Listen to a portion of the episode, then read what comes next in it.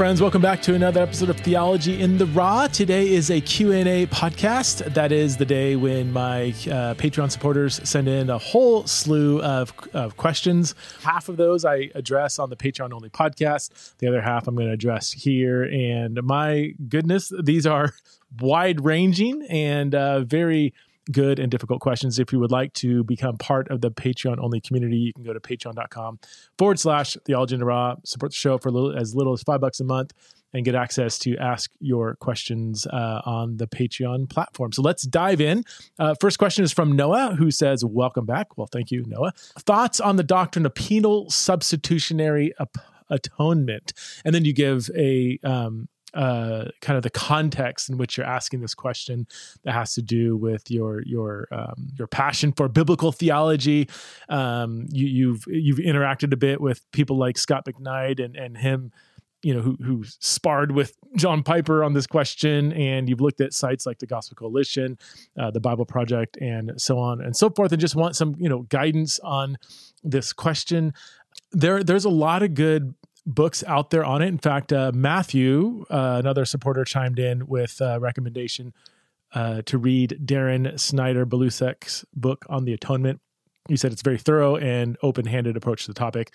I, I know Darrin. I, I've not read this book, but I can vouch for the likelihood, knowing Darrin, that it is going to be a very thorough and, and I, I would assume very fair and, and uh, scholarly analysis of atonement. So um, check out that book again.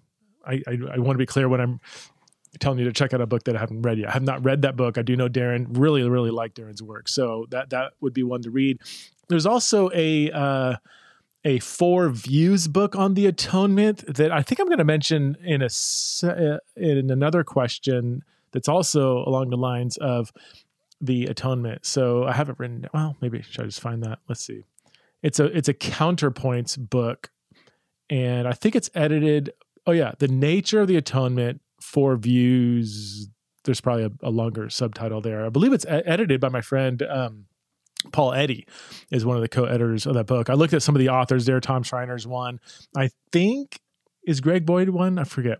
Um, it's got some great authors in that multi-view book. I would also recommend a book that I have read, at least most of it, by my uh, PhD supervisor, Dr. Simon Gathercole, who now teaches at Cambridge University. He wrote a small book called Defending Substitution. Simon is a world renowned uh, scholar. Um, he's a solid evangelical Christian, but, but, do I need to say but or and? he's also just a world renowned scholar. Like he um, wanted to write a commentary on the Gospel of Thomas, and so he taught himself Coptic and became over the next few years. This is back when I was studying under him. He became kind of a an expert on the Gospel of Thomas, this second century ish Gnostic work, I believe. Um, and he wrote a commentary on it. He's been reading Greek and Latin since he was like 11 years old or something. The guy's like crazy smart. And he holds to a fairly traditional view. Um, on the atonement but again he's not coming at it from the angle of like here's my denomination i must say this or you know um, i have to say this view or that view he's coming at it from just a, a very raw scholarly perspective and he's says no i mean there, there's really credible biblical evidence for something that we can refer to as penal substitution. And I remember that work, you know, he just goes really, really in depth on some words and how Paul's cited in the Old Testament and so on. So there's kind of the popular level debates that go on, and you see some kind of like, I would say some sloppy statements on both sides of this debate. You know, you know, um, the whole like penal substitution is divine child abuse kind of thing, and then you have people that respond, you know, you're a heretic if you don't believe in penal substitution. I would I would kind of avoid that conversation. There is some good scholarly work on both sides of the question whether penal substitution is does indeed capture an aspect of the atonement or whether it uh, doesn't biblically capture an aspect of the atonement. I hold to a form of penal substitution. I, I, I don't know if I've ever seen it called this before, but I kind of like a covenantal version of penal substitution, meaning well, I, I, I do think it's often framed in very individualistic terms, like God was mad at me, was going to punish me, so Jesus this individual stood in my stead as an individual and paid for my individual sins. It, it's framed in, in, I think, sometimes too heavily of a legal individual medieval kind of context and in that sort of brand of penal substitution i think doesn't capture the the richness of how i think the bible talks about penal substitution when i say covenantal I, I look at how the, the sort of storyline of scripture, which, which would appeal to your passion for uh, biblical theology. You know, you have this storyline in scripture where God presents Israel with the with the stipulations of the covenant, namely the Mosaic law, and says, if you do these things, you will be blessed. If you don't do these things, you will be cursed. Uh, Deuteronomy 27, 28, 29. And throughout the rest of the Old Testament, at least the historical section, you see Israel largely not doing, not living up to the demands of the covenant.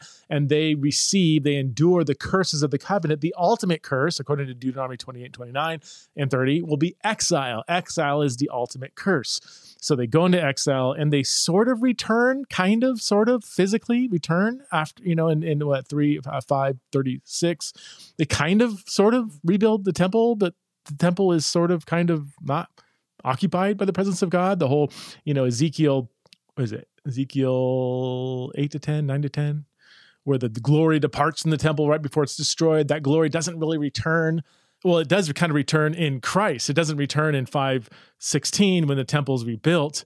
Um, th- there's, you know, the lights are on, but nobody's home kind of thing. Um, so the glory does end up returning later in Jesus, but the Israelites are living in a time where they are still in exile. They are still under the curse of the covenant. And according to Jewish Christians, precisely Paul and others, um, Christ comes along and bears the covenant curse. This is all Galatians 3 10 to 14, right? He bore our curse. Specifically, he took on himself the curses of the covenant. And in the words of N.T. Wright, he exhausted those curses and opened up the door for the Spirit to be poured out on Jew and Gentile alike. So that's a form of penal substitution. The curse in exile is punishment for corporate sin. Um, and when Israel went in exile, they didn't fully, in a sense, exhaust the curses of the covenant.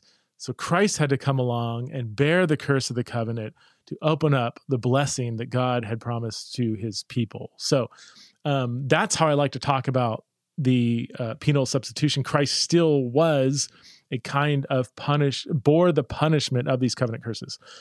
That's a little bit different of a way of talking about penal substitution as some maybe traditional reformed maybe more American evangelicals uh, traditionally talk about it. You know what's interesting is I have not read NT. I've read almost everything by well, much of. He's written more than Moses, so I I've read a lot of NT Wright stuff, especially early on in his um in his writing career. And everything I said about covenant curses and all that, that's very, that's straight out of N.T. Wright. I've heard that his more recent stuff, people have said, oh, he's denying penal substitution. I can't imagine N.T. Wright would say anything different than what I have kind of articulated because I got it from him, and and he's I still hear him talk about uh, the co- the covenant in that sense. Maybe he wouldn't want to call it penal substitution. Maybe the phrase penal substitution has too much kind of modern baggage. I don't I don't even know. Again, I haven't read his latest work where people have said, "Oh, he doesn't believe in penal substitution." Um, I would I would question. I think he might if he does if he does n- not adhere to penal substitution, it might be a certain kind of form of penal substitution. But I think he would very much agree with with everything I said because again, I got it from him. So he'd be disagreeing with himself if he didn't agree with what I said. So all that to say that there's some good critical work done on this question. Don't just read some of the more popular level um, literature on on the topic. Um, that's a good starting place, but I, I think sometimes there's too much there's just uh, some sloppiness I see in, in some of that literature. Next question, uh, Mark.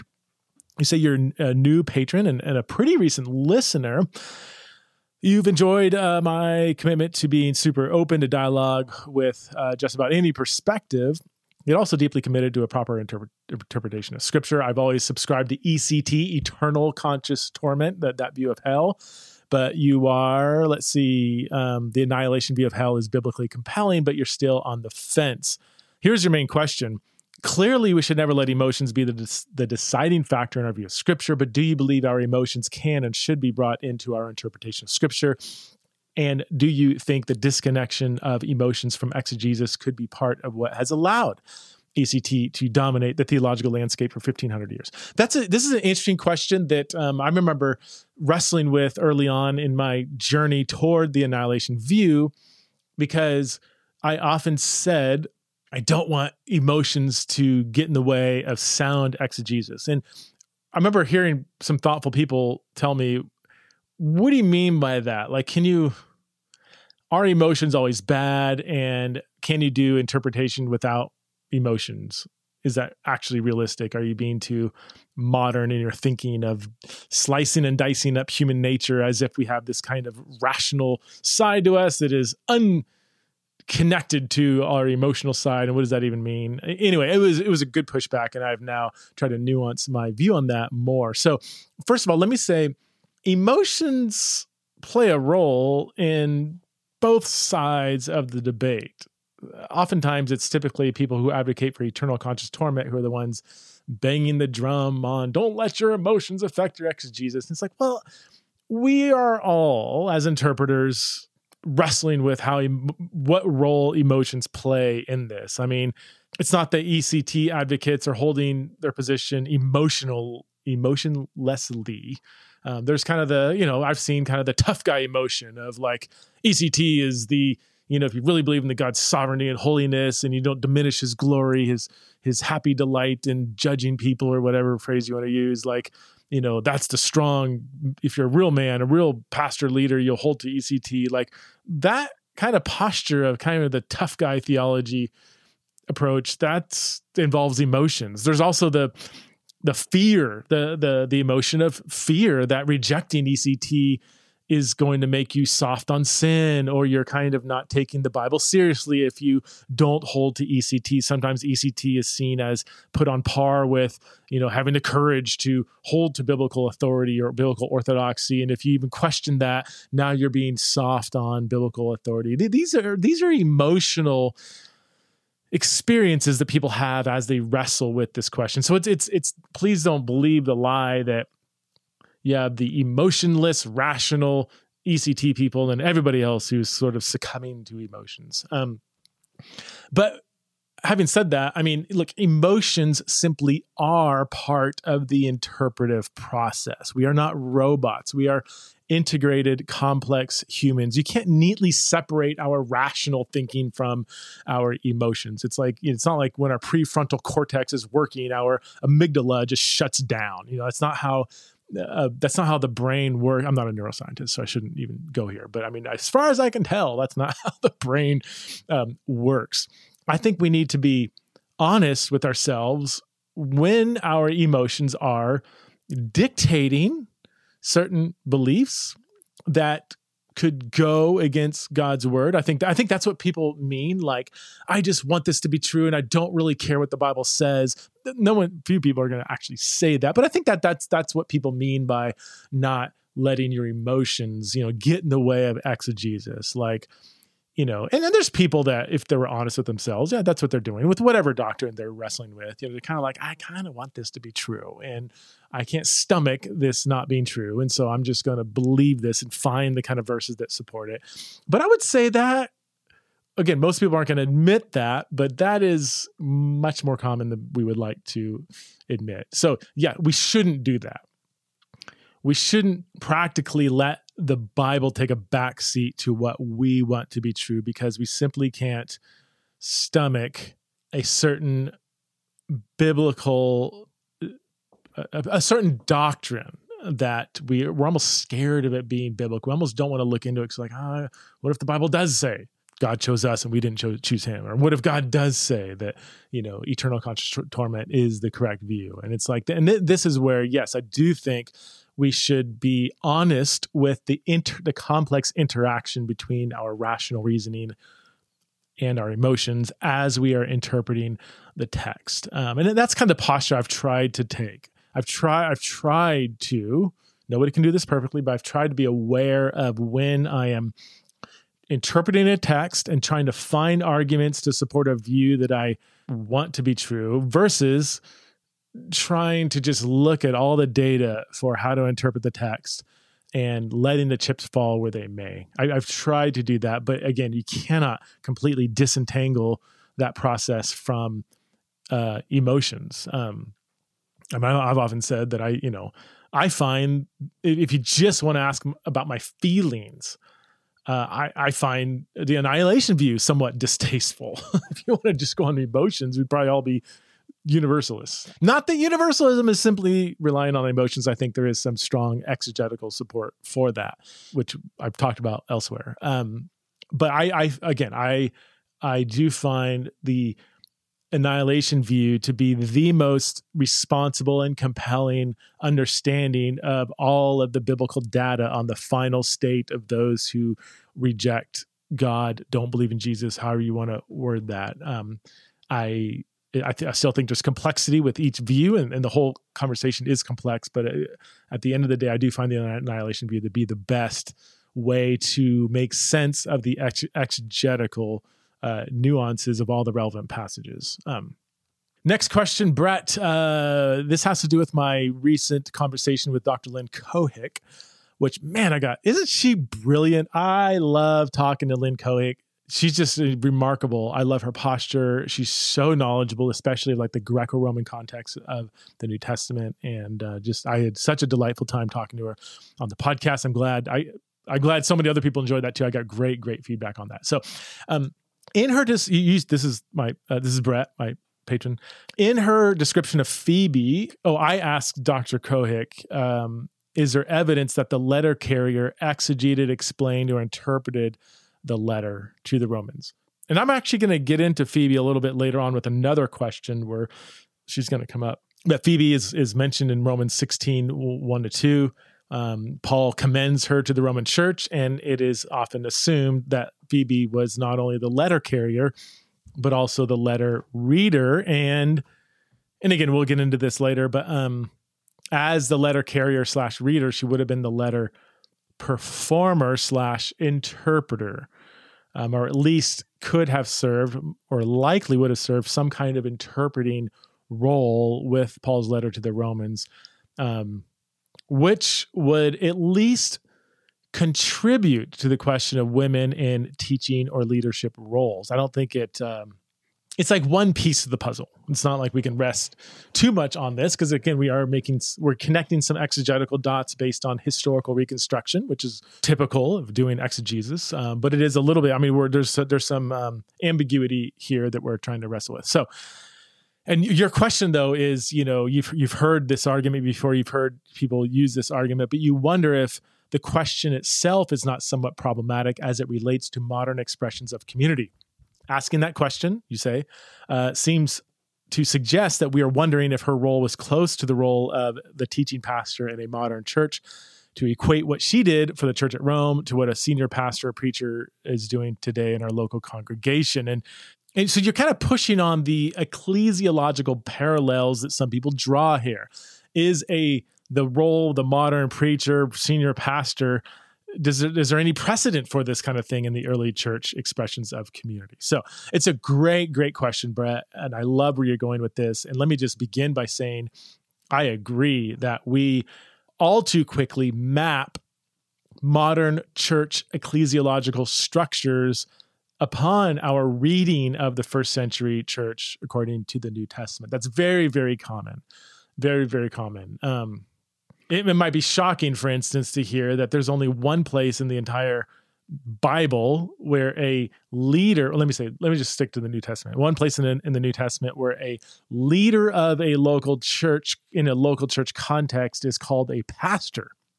Um, like the noun pastor, it's in Ephesians 4 11, where there's Paul's talking about gifting in the church, um, prophets, apostles, pastor slash teachers or pastor teachers is the only time the noun pastor is applied to a Christian leader. And yet that's our kind of go to, right? We talk about, that's just our main term. We think there's pastors, people called pastors running around all over the place in the early church, but here's the only reference. Um, the closest thing to pastor would be elder slash overseer, uh, which you read about in First Timothy 3 Titus 1 and other passages, Philippians 1 1.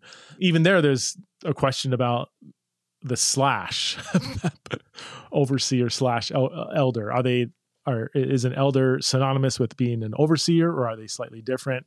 And uh, what's interesting, I, I you know dur- during my sabbatical, I that was the first kind of major part of this lengthy research project I'm involved in is kind of figuring out what is first century ecclesiology. What does a first century church even look like? What are these different leaders? You have, you know, elder, overseer, deacon is, you know, a, a debated one. They're all debated, but deacon, you know, is that a form of leadership or, or not? Um, you have teachers, de- designated like there's teachers in the church you have prophets is another big one that was another part of my research is, is looking at prophecy in the first century anyway all that to say yeah i'm very sensitive to um, assuming that the first century church looked anything like the 21st century church.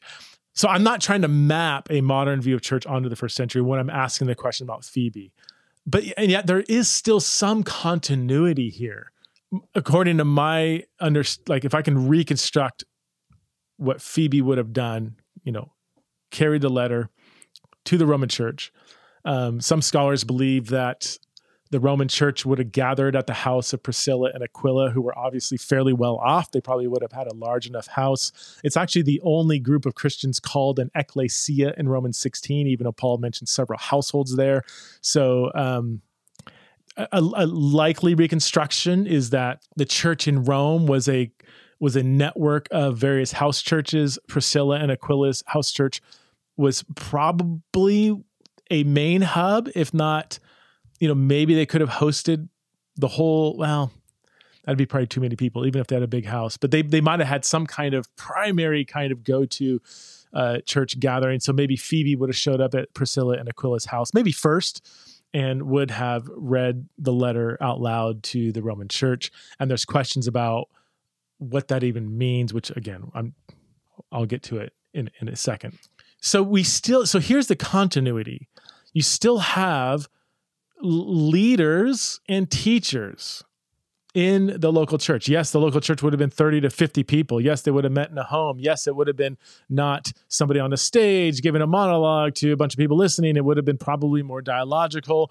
Uh, they might have been like sitting around a circle. They probably would have, you know, had a lengthy meal together. They would have known each other's names and birthdays and so on. Like there would have been a strong sense of community. Lots of discontinuity between the early church gathering and the modern church gathering in, in most contexts. Obviously, we still have kind of house churches today. But yeah, so so still um, you could envision some kind of large you know maybe an atrium of a large house in rome where they would have gathered. She wouldn't have traveled during the wintertime because people don't travel much during the winter. She probably would have tra- traveled in uh, the late spring early spring late spring. Um, so it would have been probably fairly nice out. Um, so probably, they could have gathered in the atrium outside. It would have held a lot more people. She would have read the letter most likely and let's say she performed some kind of interpretation. So here's the continuity. Here you have Paul entrusting a female with some kind of interpretive role, standing in the gap between God's word well, and some people say, well, Paul didn't think it was God's word, it was just a letter. Well, it still carries ap- apostolic authority. This is a letter with apostolic authority that ends up later becoming included in the canon of God's word. So even the Roman letter isn't simply some random letter. That this is a this is this this is an authoritative communication of apostolic authority which ends up being God's word. So you have a woman playing some kind of interpretive one might even say authoritative role communicating God's word to a mixed audience of men and women. Did that does that scenario happen today? Well, probably not. It, at least it does contribute to some extent whether God is okay with and wants women to stand in that gap today, even if our ecclesiological structure is very different than what it looked like back then. So all that to say, I, I do think it's um, it's a it still is a fair question to, to to wrestle with, as long as we don't neatly map our modern ecclesiology onto the first century. But I think I, I, don't think it's an irrelevant question. I don't even if we're sensitive to the modern to the to all the differences, I, I still think it does uh, it can contribute something to our understanding of the role of women in the church today. Okay, moving on. Uh, Sierra, I hope I'm pronouncing that right. Um, oh, you, you're re- referencing the the podcast I, I did with my wife the other day, Chris. Um, we actually recorded that in August, and then because I was on sabbatical, I had all these pre-recorded podcasts and um, that, that, were released over the next couple months, and, and this one happened to be released, I believe it was a couple weeks ago or something. And you said that you know Chris says that she loves having fun and needs to have fun every day. you said you've not heard someone say this in a long time. It was refreshing. Yeah, that's I. There's no doubt about it. My um, yeah, she she my wife has a lot of energy and loves to. She works hard, plays hard. Is is kind of how um how it is. So you're you're asking, uh, can you comment as to what having fun with my teenagers looks like? We talking jokes, practical jokes, video games? Um, and, and, your second question has to do with seminaries that refuse to allow women uh, in their seminary. If an MDiv isn't equivalent to pastor or leader, why refuse to educate women in these institutions? Is your question. And should they be compelled legally to accept women? So let me, and then Seda, another patron, jumps in and gives some great examples of what having fun with her teenagers looks like. She has kids 19 and 22, and when they were growing up, Seda says, you know, they they regularly did you know family soccer games, football games, um, uh, camping trips together. When your son was into Clash of Clans, you joined in and, and got involved. Um, another one of your kids likes movies, and so you started to you know watch movies together. Yeah, I'm I'm I'm with Seda on this one. I, I think that's um, just being eager to kind of jump into the various things that that they're into. So um, one of my daughters um, years ago got into horses, and so we became a horse family. I went out and built, got me a pair of boots and built me a corral, literally built a corral, and and um, got a couple horses. And I realized that the horses we can afford were. you get what you pay for. So we had these kind of broken down horses. I think one was blind in the left eye and was freaked out when you walk up. Anyway, I, I, I'm pretty sure my horse ended up kicking my dog at some point because one time we came home and my dog was just like just could barely walk and was wheezing and like he touched the dog and he's like I'm like what is wrong with you? And I th- I think my I think my horse kicked my dog and that officially makes me um, a country song but anyway.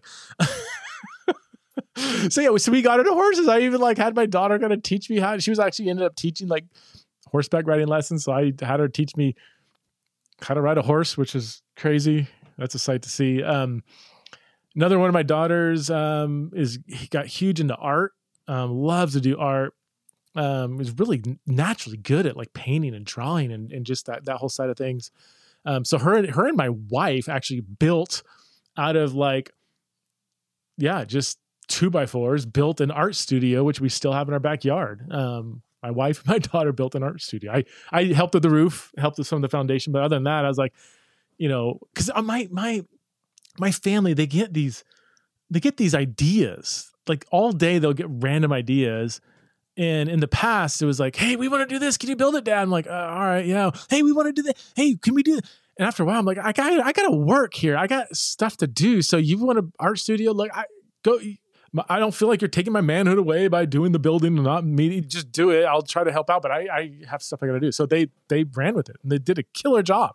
The art studio is way better than if if I would have done it. So my third daughter is really in the dance and we ended up getting her a big like mirror in our basement where she can kind of do her dance routines and stuff my son cody is into baseball and minecraft and doing trick shots on youtube and so we try to like get involved with it. so I, I think just trying to enter into and encourage the things they are interested in eh, without going over the top okay here's where parents can make the opposite go to the other extreme of just just getting a little bit too much, you know? Like if my kids are like, hey, I really like the new Taylor Swift album to go out and just like buy a bunch of Taylor Swift posters and deck out the place. And, you know, I'm a Taylor Swift fan too. Like, I think there can be that weird, like, parents being a little bit too, you know, involved. But, um, uh, yeah, for us, we, we had a, we were we all like to be fairly active and out outside. So yeah, a lot of camping, a lot of hiking. We uh, wanted our kids to be into hiking early on, so we would even from the time they were I mean, six months. I throw them in the backpack when we go on hikes, and then from the time they can walk, we go on short hikes and just try to get them into it to where to where it's just kind of the the air we breathe, and that's how they kind of look back. Like we never decided whether we like hiking or not. It was kind of like that's just we we woke up, we ate, we slept, we hiked. It's just part of life. And now they look back and you know some are into it more than others, but um, work hard, play hard, and and and include your kids into that, and be you know very cognizant of what um, what things are exciting them in life and trying to enter into that space as as a parent. So, um, your other question, I, I don't have a lot of. So yeah, there are schools. I went. My seminary did not allow women to attend because the seminary was, as their motto says, training men for ministry, and it held a very strong, clear, complementarian view. Um, their degree, they only had at that time they had one degree, it was an MDiv.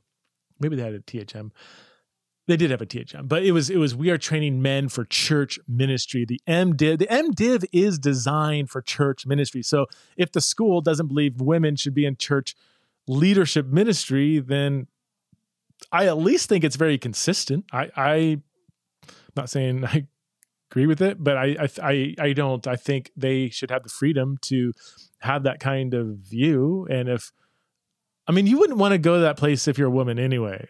I mean, honestly. So many other schools you can choose to go go to. I don't, you know, should they be compelled legally? I get nervous about that phrase across the board, being compelled legally, largely because I don't trust have such little trust in Babylon determining what should be compelled legally or not. So, um, no, I think they should have the freedom to do that, and you should have the freedom to say, "I don't want to go to that seminary." And great, um, many, most others, most, almost every other seminary is going to accept both both men and women, even if they have, even if they have kind of a strong complementarian atmosphere among among the faculty. So, um, yeah, moving on. Um, Steve, you said you recently learned that an elderly couple uh, that you thought were married was not in fact married. they both survived their first spouse for reasons related to pension payments and benefits. They chose not to get married, but you're saying they're still living together, I'm assuming sleeping together. Um, when I mentioned this in my friend group, I was surprised to learn that was fairly a fairly common thing with many friends sharing a similar story involving their elderly relatives. Based on your study, do you think remarriage is needed for elderly to live together in a committed relationship? And then Seda jumps in and says you have uh, you, you, would love to hear my thoughts on this too. Yeah, you had some some of your two. Th- oh, you bring up kind of immigrants who get married to people they don't intend to have intimate relationship with in order to gain legal approval for residency. So I I, I have I'm gonna have a quick answer here. Um, yeah, I, I'm not supportive of it. I think it cheapens marriage and waters down our credibility as we're trying to maintain a certain view of marriage and sexual ethics in a world that is becoming more disenchanted with what Christians think about this. Christian marriage, maybe I'm missing something. I guess I should always add that caveat because I'm going to come be fairly strong here. Christian marriage should never be concerned about some kind of kickbacks we get from Babylon. Christian marriage transcends our current context that we've been exiled to. Christian marriage is not about other governmental conveniences we might get if we can just help God out by loosening up on the creator's design of what marriage is and what marriage is for. And obviously this should be obvious. Some for some, some of you it's obvious. For others you might not have thought about this. When straight people become relaxed on certain aspects of heterosexual marriage oh they're old. It doesn't matter. Just it's that's not what it, this sends a very loud homophobic message to the world when we don't apply the same relaxed accommodations for gay people. Being a Christian and living the radical life that Jesus called us to is not age specific. Would love to hear any blind spots I'm missing here. Um, but if we're, I would respect it more if somebody says, yeah, you know what? We have a general view of what we believe marriage to be, but we're, we accommodate to certain people. We accommodate to old people who don't want to get married. They just want to live together and sleep together. They get government kickbacks and stuff. So we, yeah, maybe it's okay. And you know what? There's, you know, gay people who, you know, love each other and, and, you know, okay, it doesn't really match what we believe about marriage, but they get government kickbacks so they can get married. And yeah, okay, we're going to accommodate to that too. I can at least respect somebody who has a consistent accommodation to people who aren't living according to what we believe is right or wrong. What I don't like is when people are selective, when they say, oh, we accommodate in this area, but we don't accommodate in this area. That I think cheapens our view of marriage and sexual ethics. Next question, uh, Chris. Not long ago, uh, I did an episode. You did an episode on ethnic reconciliation as being part of the gospel, episode nine ninety two, and you made this is you talking you made, I made, you made a convincing case that it is part of the gospel. I have a related question about sexuality. Do you believe a certain sexual ethic is part of the gospel or is sexuality a totally different thing? Thank you for your work. I, so I do think I always want to begin these kind of questions with, well, at, at least an acknowledgement that the, of the vagueness of the phrase part of the gospel. And when I talked about ethnic re- reconciliation being part of the gospel, I hope I hope I at least acknowledge that determining what is part of the gospel can be messy. What do you mean? What do we mean by part of the gospel? So, with regard to ec- ethnic reconciliation, here's why I said yes, I do think it's part of the gospel. Is for a few reasons. Number one, it's scripturally connected to the term gospel. Paul tells Peter, You are not walking according to the truth of the evangelion, the gospel.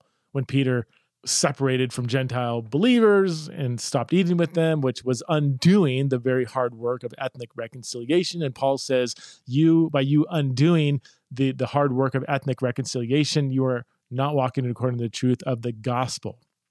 So it's explicitly connected to the term gospel. It's explicitly, ethnic reconciliation is explicitly connected to the finished work of Christ on the cross. It's, it's one of the purposes of why he died according to Ephesians 2 11 to 15. So that's another scriptural proof. It's, it's, it's connected, it's often connected to a significant aspect of Paul's missionary work among the Gentiles. Um, you see this again throughout Ephesians, Galatians, and elsewhere. So so so here's the textual so while recognizing that the phrase part of the gospel can be kind of vague and ambiguous here's why I, in this case with ethnic reconciliation i'm okay using that phrase.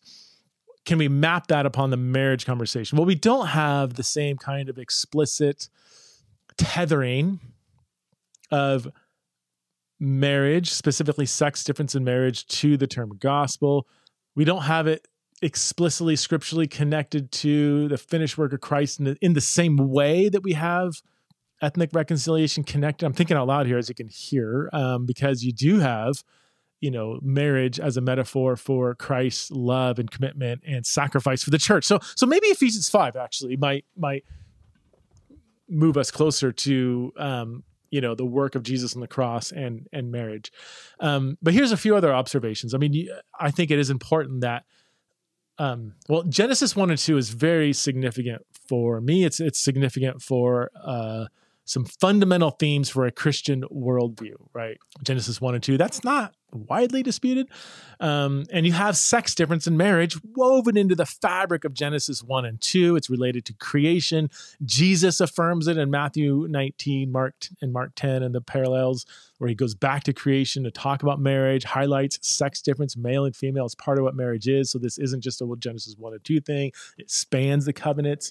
Acts 15 when the apostles got together to determine what are primary, what are secondary issues, what are some of the things that the Gentiles need to observe. Abstaining from porneia was one of those things. It doesn't seem like that's an agree to disagree issue. Porneia, fornication, which would include any sexual relationship outside of marriage, marriage being between a man and woman, um, is never understood as a secondary agree to dis- disagree issue in the New Testament. Jesus has very strong words about committing porneia, teaching porneia, tolerating porneia in Revelation 2.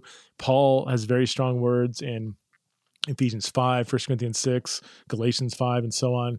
I, so is it a gospel issue again? I was like, what do you mean by that? I I I, I want to be really careful just mapping everything onto that's a gospel issue. That's not a gospel issue because the phrase is kind of uh, vague. I think it's a significant question. I think uh, I don't think the Bible treats any form of porneia as an agree to disagree secondary issue. So I so I don't see the disagreement over sex difference in marriage uh, being a simple agree to disagree issue that Paul would kind of say, well, here's where I kind of land, but other people land other places. There's, you know, side A, side B. It's kind of like, yeah, that's it's kind of both paths are equal for you know you just got to decide where you're at. Like i the, the, bible the new testament just doesn't treat questions of porneia with that kind of flippancy lackadaisicalness. Those aren't the right words i'm looking for. With the same kind of ambiguity maybe the best term. Questions most questions about porneia in the in the new testament are not kind of like well these are you know because like people could bring up the divorce question well, you have you know Christians on different places on divorce, so can't we tolerate Christians on different you know on different places on the marriage question? Um, but divorce itself does have several passages that are seem to say different things. Jesus says don't get divorced, but then he says except for porneia. Paul talks about you know when when an unbeliever leaves and and there's I, I think and this is I guess I guess some people could say this is a subjective observation. This is just you with saying it's ambiguous when it's really not. From my vantage point there is internal complexity a lot more internal complexity and ambiguity when what qualifies as a biblical divorce and remarriage. I think there's more ambiguity and complexity there that would give rise to biblically committed Christians having different viewpoints, whereas there is, I'm going to say none. there, there's no like differences on the question of sex difference in marriage in the New Testament. Whenever marriage is talked about, sex difference is built into it. There is no kind of like difference. There's no complexity on whether same sex sexual relationships are porneia or not. Like whenever they are mentioned, they're always treated as not part of God's will. So, I, yeah, so I don't see these as kind of like on par with each other. The complexity of divorce and complexity of marriage and, and same sex sexual relationships. Other people disagree with me on that. So, so again, I, I would, I would, I'm always nervous using the specific phrase "part of the gospel," unless I can defend that. But I will say that um, a traditional view of marriage between a man and woman is a is a significant theological is theologically and ethically a significant part of the historic Christian faith. Is is maybe how I'd word it. Lauren, uh, next question. Um, what do you think about kids shows that feature LGBTQ plus themes or characters? And for parents who believe in the historically Christian sexual ethic, how should we handle these shows with our kids? Thank you for your work. So I I'm going to come at this question from a slightly different angle, maybe, as you could probably imagine. I'm going to come at this question with a general suspicion and disenchantment with how Hollywood handles marriage, singleness, and sexual ethics as a whole. I mean, like historically, you have the kind of like damsel in distress where the helpless woman needs a man who was, you know, she was, you know, woefully incomplete without a romantic relationship with a man. Like, that's a terrible, that's not a biblical view of marriage and singleness and romance. Like, but we've been we've been marinating our kids in this stuff for years because it was safe. It didn't have nudity. It didn't have the devil. It didn't swear. Had nice wholesome themes like an you know like an idolatry of marriage and romance and a low view of singleness and a warped view of sexual attraction. I mean, we, they they've been bathing us in really unbiblical ideologies for decades, where romance is idolized. So the, these so-called safe kids films, you know, have been pumping our kids full of unbiblical ideology, ideologies about marriage, sex, romance, femininity, masculinity, singleness, friendship, relationships. They've been doing this for years. So I, you know, so now in 2022 or you know in the last decade or so do, do i expect hollywood to now integrate lgbtq characters in films in a way that reflects a christian or a healthy perspective well no but that has little to do specifically with my concern with them integrating LGBTQ characters. It's my lifelong concern with how they even, you know, understand and articulate marriage, singleness, sex, and all all of that. Um, so yeah, it, it's not it's not like wow, you guys used to be wholesome, but now you succumb to the gay agenda. Like that's not how, which is how I hear a lot of Christians talk about it. Like, well, I used to let my kids watch Disney films, but now they have gay characters. It's like, well, you shouldn't have been watching. They should. They're not doing anything different. They're just one more step in their really bankrupt ideology of marriage and sex and singleness. So, um, I did talk about the pros and cons of kind of LGBTQ people in the growing acceptance and, and, number of LGBTQ people in pop culture. I talked about this in my book, Living in a Gray World, which was directed towards teens. Um, you know, I, I, I kind of give some pros and cons. Like I do think there's a helpfulness when I'm going to use a word here, but I need to footnote it. Um, when when pop culture normalizes the existence of gay people. When I say normalize, I mean to acknowledge that there are gay people out there that don't fit all the stereotypes. You know, there's gay people who are wonderful people. There's gay people who are terrible people because there's straight people who are wonderful people and straight people who are terrible people. Like they're part of the fabric of society. And by erasing or ignoring that in the past, I think is not helpful because guess what? Gay people exist and some of them are pretty awesome. So when I think that's what I mean by normalize. Uh, but, but I don't mean normalize by saying that every kind of sexual relationship is ethically correct, ethically good. And again, this isn't just about gay and straight people. I'm saying this across the board. The, the, loads of presentations of heterosexual relationships that sometimes glorify the intrigue of having an affair, adultery, um, you know, The Good Wife, which my wife and I watched, was terrible. Gosh, I mean, I mean, good show, I guess. I mean, compelling, but it like you almost wanted to go out and have an affair after watching this. Like, uh, you know, and you have that kind. Obviously, sex outside of marriage is not even an issue, and so we've normalized all that. So yeah, let's norm because it exists. Um, guess what? LGBTQ people exist too, and so by by including them in the fabric of society, presented in pop culture and film and so on, I, I think it's great. I think it's great. Is it can it be bad? Well, it can be bad in the same way that pretty much everything Hollywood says about marriage and sexual ethics is not really particularly helpful. Um, so yeah, I mean, anytime you portray uh, in a compelling way some kind of alternative to a Christian view of marriage and sexual ethics, yeah, that's we need to be on the lookout for that and be able to weed that stuff out. And obviously, there's going to be some of that, a lot of that, in how Hollywood portrays LGBTQ people in their films. And again, this is again has little to do with oh now they are glorifying the gay agenda. It's like no, we should we should have been suspicious um, of Hollywood since 1920 or whenever Hollywood. I don't know we should always have been we just had our guard down. We, we you know we put up with years of hollywood you know being misogynistic and racist and homophobic and and you know um but we you know we, we let all that stuff slide and then now we're kind of on our guard you know with how they're portraying lgbtq people. So uh, we should have always been suspicious. Next question, Aaron. Um, if you have been attending a church for a number of years and the pastor changed their stance to be theologically affirming, would you stay at that church?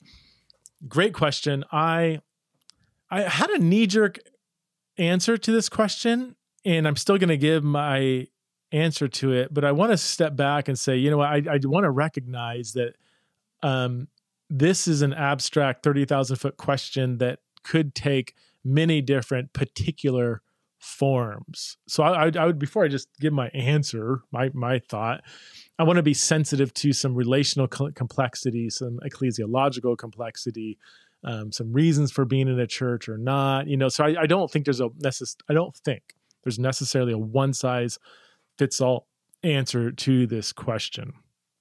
I would want to understand the reason for the change. What's the uh, there's yeah, I think there's there's prob- there can be layers of complexity here. However, at the end of the day, no, I I don't believe I can go to a church where the leaders openly held to a um, a theolog uh, an affirming position on on same sex marriage because it, l- let me let me put it more generally.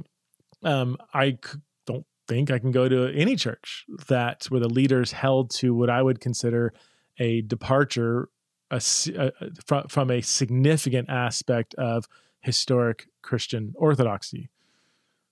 Um, and, I, and I would put a question, the basic question of marriage in that category. Um, if I thought it was a secondary issue, then then or a complex issue where it's like ah, I can really see where people are. Well, yeah, if I thought it was more complex, more ambiguous, then yeah, we give maybe leaders grace on that. Even if I, even if I had a strong view, I could say kind of, like divorce uh, or women in leadership. Like I I think uh, right now, I we'll see where I land up, but even now, I from from where I'm at in my young journey in that is the more I study it, the more complex I do see the issues. So I can right now respect different leaders who land on different sides if they've done, you know, a good deal of the work. I can see where somebody would land on both sides.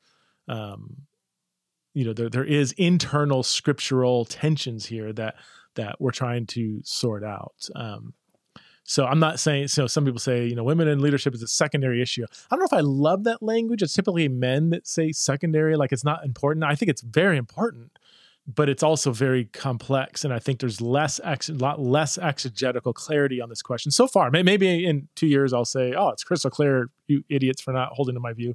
Um, but right now I'm like, ah, there's there's there's there's some layers of complexity here and tensions that would caution me from having a real strong black and white view on on that question. So all that to say, no, I don't think I could go to a church where the leaders um, leadership held to an affirming view.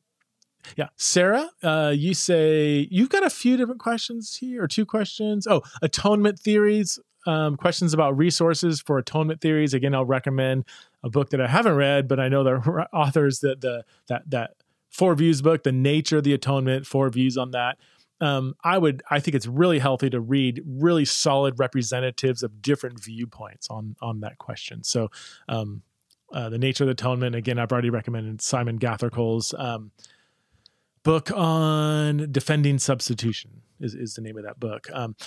Next, uh, you're also asked a question. You know, your pastor recently recommended that you read Alisa Childers' book, um, Another Gospel. You've been wrestling with a lot of what she says. I don't consider myself a progressive Christian, but she seems to argue that things like thinking Adam and Eve, uh, Adam and Eve might not have been literal people, or thinking hell means anything besides eternal conscious torment, that this will cause your whole view of the Bible as authoritative and true to unravel. Are you familiar with her work? And if you are, what are your thoughts? If you aren't, do you think the authority and truth of Scripture can coexist with the interpretation of Scripture like those mentioned above? I am not familiar with, uh, I know the name, Alisa Childers. I've not read anything by her. Somebody sent me a podcast she did where she, or maybe it was a guest she had on, was criticizing me and my work. I listened to a little bit of it, um, didn't find it particularly interesting uh, in, in the sense that it's like, oh yeah, you're fairly representing what I say, and I think your critiques are devastating.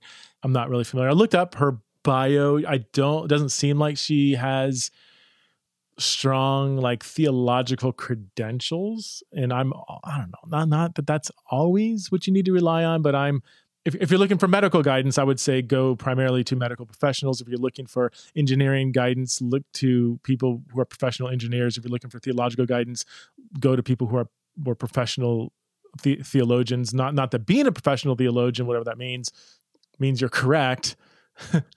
but the ones who are going to be probably most thoughtful uh, have kind of hammered out their ideas in the context of other professionals and it's their their their thoughts are typically more careful honed in and so on so do do i think that not believing adam and eve or i guess like this like this is a good one like there's loads of evangelical, Bible believing, Jesus glorifying, solid believers in Jesus who are Old Testament scholars who don't think Adam and Eve were are two literal people, and yet they have biblical and scientific reasons for saying that. Tremper Longman, um, I know John Walton has a his own nuanced view. Like th- these are solid evangelical Old Testament scholars who wouldn't say, "What you don't believe Adam and Eve are literal people? You don't believe in the authority of Scripture anymore?" Like that kind of, like that that kind of theological leap, I to me feels sloppy.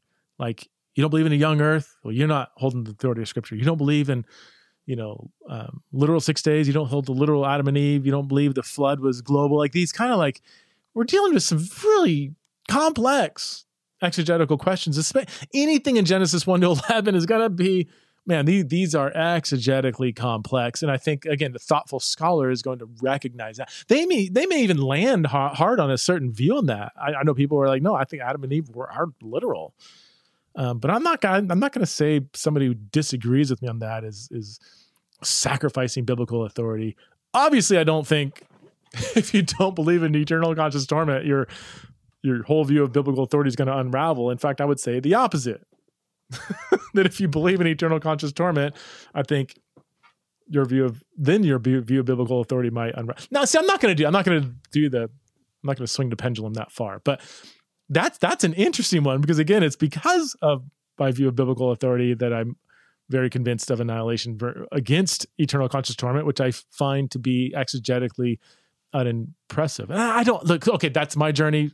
Those of you don't agree with that, take it with a grain of salt. Do your own research. But what I don't like is when certain modern evangelical pet doctrines are just placed on par with the authority of Scripture because that's what we grew up believing. Like um, that's just not interesting to me that kind of posture. So all that to say I'm, I'm i'm addressing your question about these doctrines of biblical authority. I am not directing that towards uh who is it? Alisa childers because i have not i've not engaged her work. I'm not um uh, but if that is what she's saying i would find myself in in, in disagreement with it. Um uh next question cameron. What's up cameron? You're wondering about you were at revoice and they talked about the difference between side b and side y. You said you got a better understanding of side b but you were confused um, with the difference between side b and side y uh, you talked to the great and wonderful uh, greg coles about um, that's me those are my adjectives about uh, him helping explain it to you so can you're asking uh, let's see. I actually would love to hear you think out loud about this a bit. Do you have any affinity to parts of side Y? So, you know, there's a great explanation of side A, side B, side Y, and side X on little shout out to the Life on Side B podcast. I'm not sure if this is listed on their website or maybe it was under a certain episode, but they have a whole um, breakdown of these different terms that I think really do a great job to concisely explain the difference. The biggest, so side B and side Y both hold to a traditional view of marriage. Sex belongs within marriage, marriage is between a man and a woman. Where they disagree is on the labels or on what people might call the identity piece. Side Y, they both agree theologically on the question of marriage. Side Y would say that people who are attracted to the same sex or wrestle with same sex attraction or experience same sex temptation, this is the kind of language they're going to use, should not use the term gay or lesbian or bisexual or trans or LGBT. Um, whereas side B is comfortable with using various terminology and labels like gay, bisexual, queer, trans, and so on. And also, according to the Life on Side B podcast, they would say that side B pretty fundamentally rejects any kind of like conversion therapy or side X, X gay, the X gay kind of narrative, where side Y wouldn't be thrilled about it. They might not advocate for sexual orienta- orientation change efforts, but they're also, what do they say? Here's what they say Side Y would say, you know, efforts to change a person's sexual attractions are generally not supported, but not always denounced, is how the Life on Side B podcast characterizes side Y, which I think that that seems pretty accurate. I think that seems pretty accurate. Um, they're not, they, you know, someone's like, no, no, no, no, no, I'm not, I'm not into conversion therapy. No, huh, no. Um, but they, they're, they don't seem to be as against it as maybe side side B would be. And and uh, to flip it around, I think side Y might criticize side B, some people on side B, for how side B wrestles with side A and affirming theology. Side B people might be say the same thing. No, no, no, no, I'm not affirming. No, I, you know, I I I don't find it as compelling as side B. It's kind of like there's sometimes they're not like, oh heck no, I'm not affirming. Whereas side B would be, oh heck no, I'm not into conversion therapy. And side Y would be, mm, yeah, me neither, kind of, you know. and side B would probably say the same thing about, no, I'm not, I'm not in affirming. I'm not affirming. No, not yet. No, I'm not affirming, you know, like some, some might not be as passionately, rhetorically passionate against affirming theology. So yeah, I, I mean, I would be much more, re- I would much more resonate with side B with some, I think, some thoughtful side Y people raise some good points. I, I do contrary to what people might think. I, I think um, having a robust conversation that's humble and curious about the utility of identity terms, I think that's a that, that's a if it's done in a healthy, humble, thoughtful way, I think there there's some good stuff to interact to talk about there. Um, especially, I, I would love to bring in some work from uh, sociological work that is done on what identity even means. Um, Rogers Brubaker has some good stuff on this, and th- th- this is a um, this has been a for decades, sociologists, not non-religious sociologists, have debated just the very meaning of identity and what role identity language plays in one's psyche, social situation, and so on. So I, I think there's, I think sometimes this is too. I think there's potential for, for, more thoughtful conversations to happen between side B and side Y on the question of identity terms and the utility of using those terms. The um, but unfortunately, most people, he, in my experience, are not willing to have that kind of thoughtful, humble, curious conversation with each other. Unfortunately, uh, next question. Uh, Anne, uh, not really a question, but a comment, hoping you might consider reviewing Mike Winger's work on women in ministry. Uh, some of my older kids have listened to it over the past month months and found it incredibly detailed. And then you also say, uh, given how, oh, one of your kids has joked that given how in depth Mike went on verifying sources and covering material, it left him having much less confidence in some Christian writers, given how shallow their scholarship seems to be on the issue. I have to say, I agree with him. Um, obviously, looking forward to your perspective on this topic whenever you release it. Okay, so I had somebody I'm not familiar with, uh, Mike Winger up until maybe a few months ago, somebody else said, "Hey, this guy's a good podcaster. He's he's doing some great work on the question of women in uh, ministry." Is how I think he worded it. And then, um, well, and then you asked me this question. So I've seen his name pop up, and I looked, and man, this dude's got a ton of followers. He's so Mike Winger, as far as I know, is a um, he's a pastor in California, and I think he's got a ton of YouTube followers. Like a, ton, I think I want to say in the hundreds of thousands, which that's for a guy that's and he just does like a lot of just straight up Bible teaching. And so um I I have okay, so here's my one big caveat because I'm I'm gonna say some things that might well, it will be critical, but my one big caveat, I have not I've sampled maybe I don't know if you add it all up, maybe an hour's worth of material. And this guy is, is you know, he's got a podcast, YouTube channel, a lot of material material out there. Um, so I've sampled a tiny portion. So take what I'm going to say with a grain of salt. I'm only going on, um, you know, a little bit of bio, uh, look, looking at his bio, looking at who he is and everything, and then looking at, you know, kind of listening to about an hour's worth of material. So, so the little bit of, so the tiny, the tiny minuscule that I've sampled. Well, number one, I thought he was a very likable person. He's very clear. Um, seems to have read a lot of books on the topic, uh, which is great. I, I did so the part that I did listen to, I wasn't I wasn't impressed. And I'm sorry. Look, I I, I don't even know if he, maybe he listens to theology and raw. Mike, if you're listening, I hope this is constructive. Constructive. I don't know. I I so the the little bit I I listened to was when he was um talking about Phoebe. Which okay. So here's where I get into Phoebe again.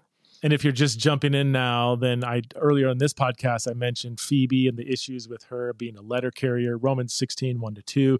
She's called a deacon. She's called um a well, there's differences, debates about the translation and implication of her being called a benefactor. Some translations say helper. And it's assumed that Phoebe carried the letter and read the letter and possibly interpreted the letter to the Roman church. So she is a I've already said all this. She's a first, a possible example of a first century female interpreter of the book of Romans, the letter to the Roman church. So um, I listened to the little bit where Mike was interacting with her as the letter carrier.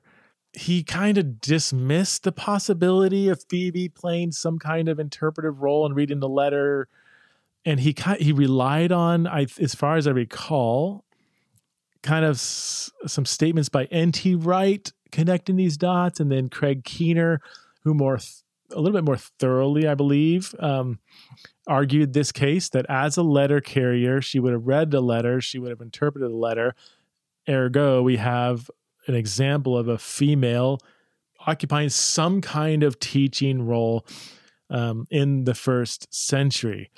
And so, Mike, you know, he looked up a few references that um, some original sources that Keener mentioned in I think Maccabees, one in Cicero. I'll come back to that.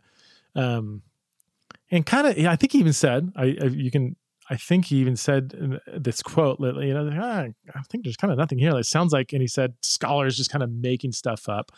And then he moved on. And I was like, whoa, whoa, wait a minute.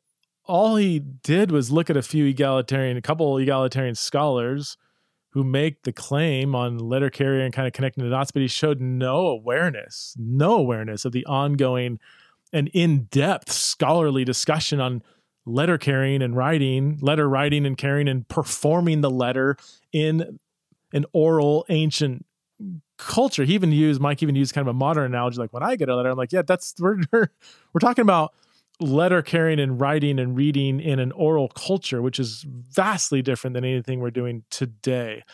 And Mike, I, I don't think I didn't see any kind of acknowledgement that there's a this is a whole field of study you've got, I mean, there's loads of specialists in this area like Jerome Murphy O'Connor and Jeffrey Weima and Randy Richards and David Rhoads and Peter Botha. I think you pronounce his name. Um, Peter's article, um, the ver- verbal art of, Paul, of, the Pauline letters, rhetoric, performance, and presence, is a one of the many like really fascinating art articles explaining what it is to read, carry, and read a letter in an in in an oral culture. There's a whole website called Biblical Performance Criticism, I think ran by David Rhoads, who's an expert in this area. Cicero eh, talks extensively about letter carrying and reading in the ancient world. There's other ancient authors. So the fact that he just kind of looked at a couple scholars, looked at a couple references, he just showed no awareness of the in-depth scholarly conversation happening around the art of letter carrying and performing. Most scholars, I mean, that's kind of old news to people who are in it, but people don't even talk about in an oral culture. You don't just read a letter; you perform it. And Cicero talks a lot about you know what it is to uh, to perform the letter and all the emotions and gestures and eh, yeah, it, there. And I wrote it. In fact, I, I posted a um, unpublished piece on Phoebe the letter carrier to my Patreon supporters That's just it's like a sales pitch. Join Patreon and you'll get access to unpublished sprinkle material for good or for ill. But yeah, so I, I, I did a lot of research in this, and it, it's fascinating. Apart from the women, and it's just a it's a really interesting area of of of study. Um, and to kind of conclude this, ah, I think scholars are making stuff up. It was it just seemed really I, I don't know what term to use here it seemed, I don't mean this negatively necessarily. Well, I, a little bit. It seemed irresponsible to, to say that. Now, some people, okay, so some people are going to say, well, how can you expect a pastor kind of know all this stuff? And how can he be an expert in like the art of letter carrying and whatever the ancient world? I don't. I, that's okay. So please hear my point. I don't expect a pastor or YouTuber to kind of know this whole area. Um, in fact, as a non scholarly pastor, I mean, I just in scanning kind of the work he's done, I'm like, man, that's that's a lot more than most pastors I know. Hats off to you. That's commendable. I don't expect busy pastors or busy YouTubers to have a, you know a good grasp on orality and letter writing in the ancient world. I don't expect them to be like well versed in like you know Cicero and and ancient sources talking about letter writing. Um, but I, so here's here's here, here's my point. I do. I need I need to like I need to mine the depths of all these particular issues in the conversation. I need to spend weeks in letter carrying in the ancient world, which I which I've done. Um, and there's many other areas which I still need to do. So yeah, so so for I would say for the next two years of my journey, my main focus will be on the scholarship behind the scholarship in this in this discussion. So here's here's I thought about how I can because I do get people recommending stuff to me. I'm like, why you should check out this podcast. You should check out this book, you know, um, this blog, you know, this really good blog written by, you know, an elder in my church or whatever. Um, you should, you should learn from this, you know. I, so there's, let, let me try to uh, maybe explain, and this is, I think this might be accurate. I don't know. Um, I think there's kind of like three levels of people leading the way in research in this conversation. And, and I would say probably any theological topic, but um, let me just take women in church leadership. Kind of three levels of, of people leading the way. There's, I want to call them group one, group two, group three. Group one are scholars who are experts in areas that are relevant for the topic, who are, who are experts in letter carrying and letter writing in the ancient world, for instance. To understand Phoebe, the implication of Romans 1, uh, 16, 1 and 2, we have to uh, we have to go we have to go to that whole field of study. Um, and, and the experts in this area, they're they're most of them might not even be interested in the women in church question. Like they're not even thinking about that. They're just they're classicists, they're atheists, they're historians, or they're they're they're linguists, or they're people who are just interested in that area of research for the sake of that area of the research. Um, another area that I in my sabbatical that I dug into is like prophecy in the first century.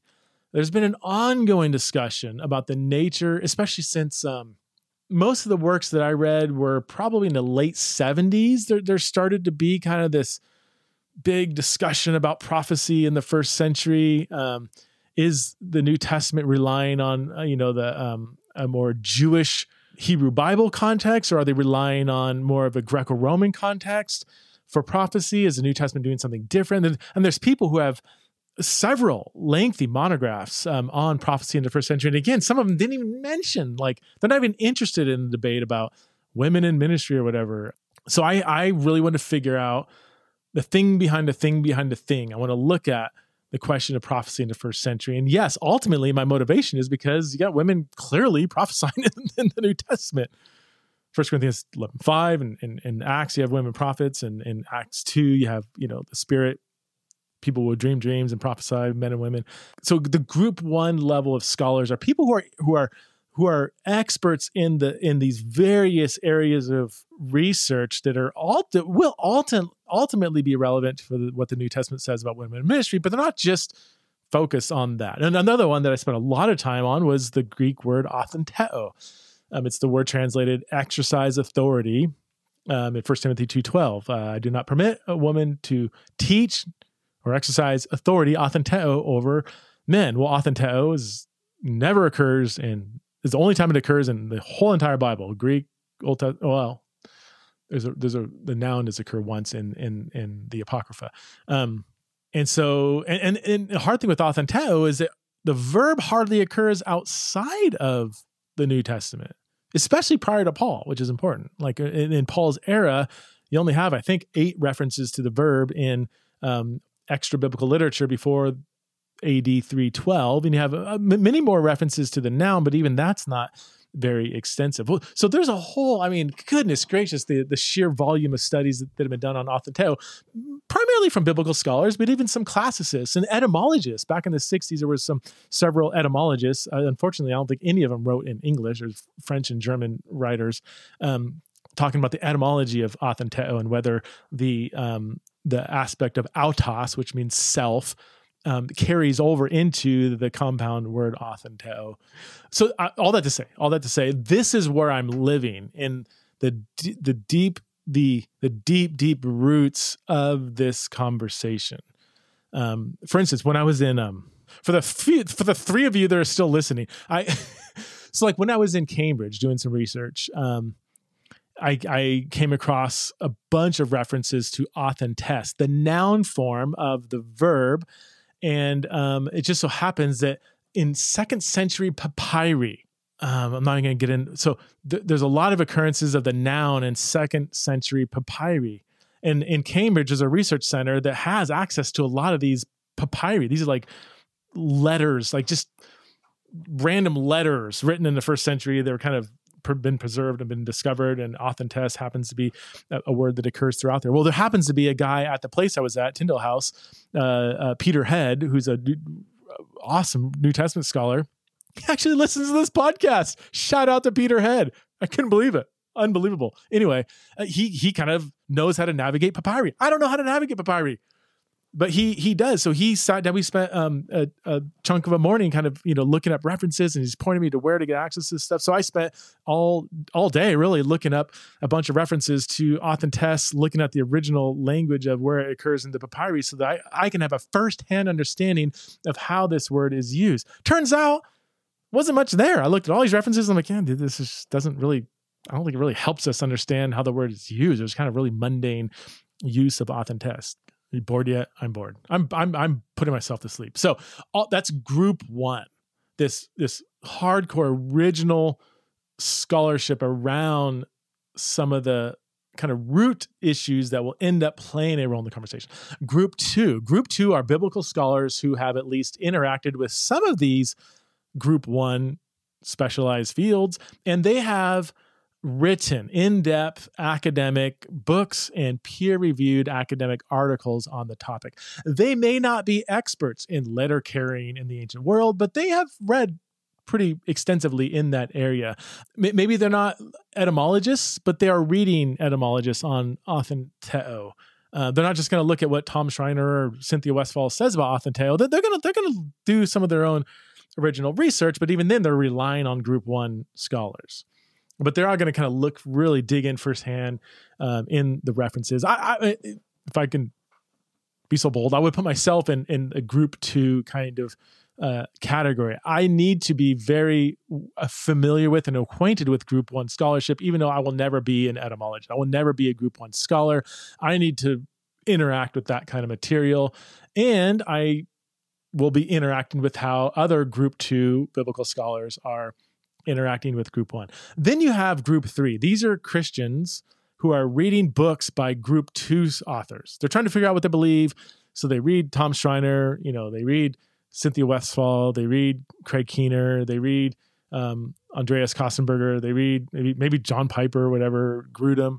Um, they're not at all looking at um, group one scholars.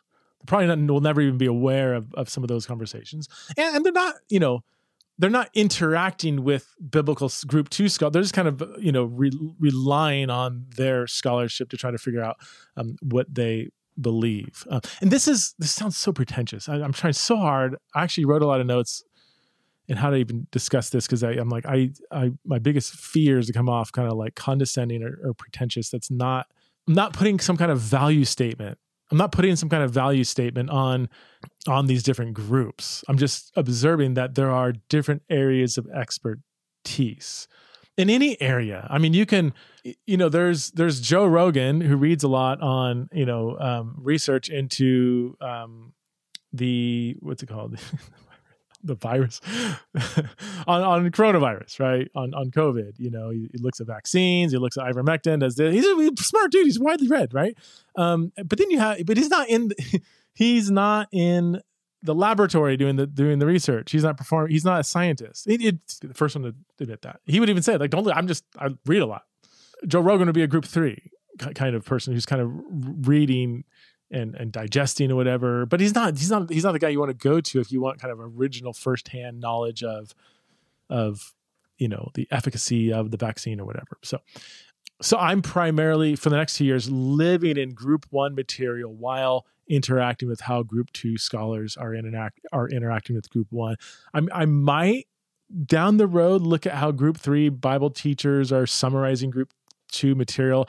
I don't I just don't I don't know how helpful or necessary that would be.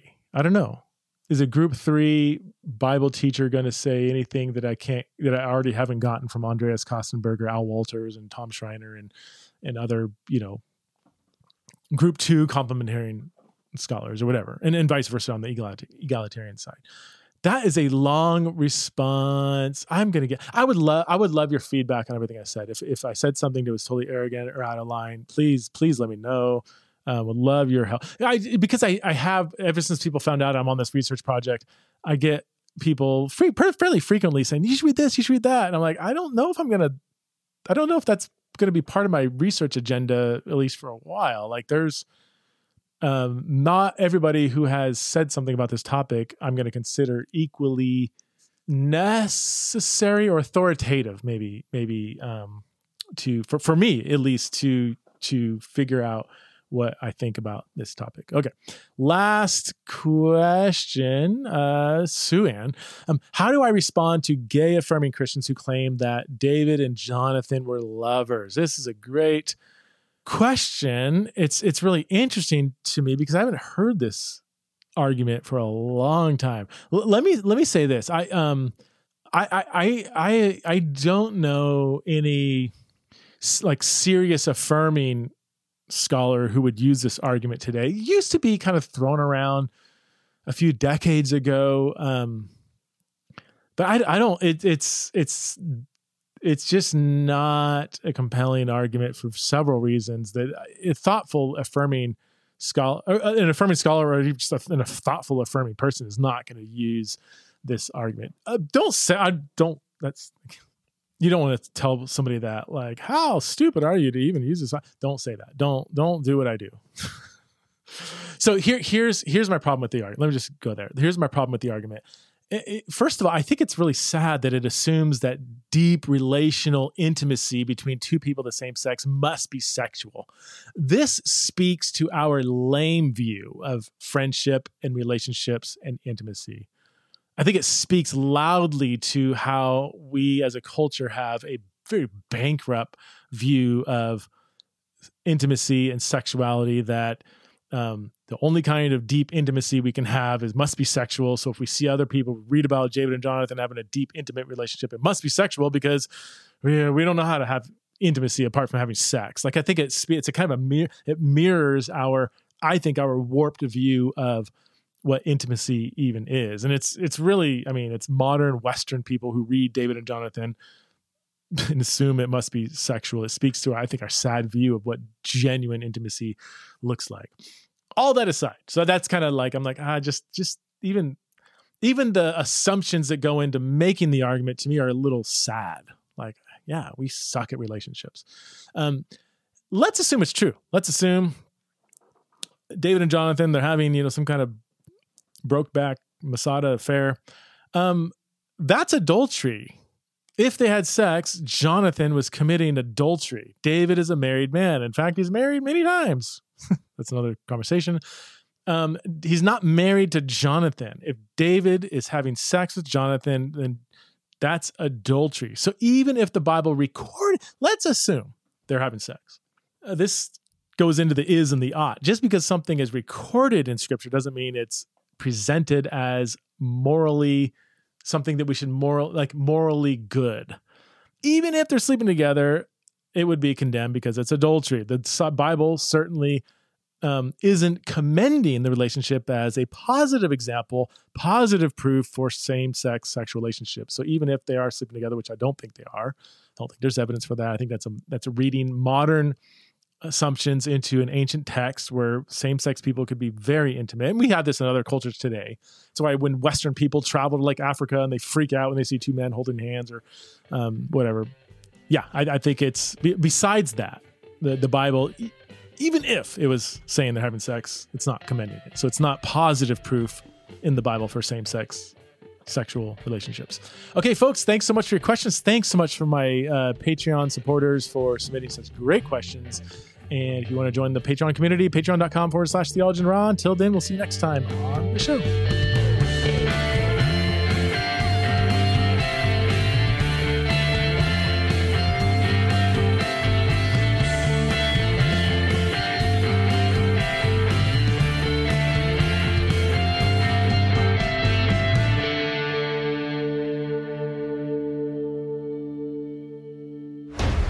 Show is part of the Converge Podcast Network.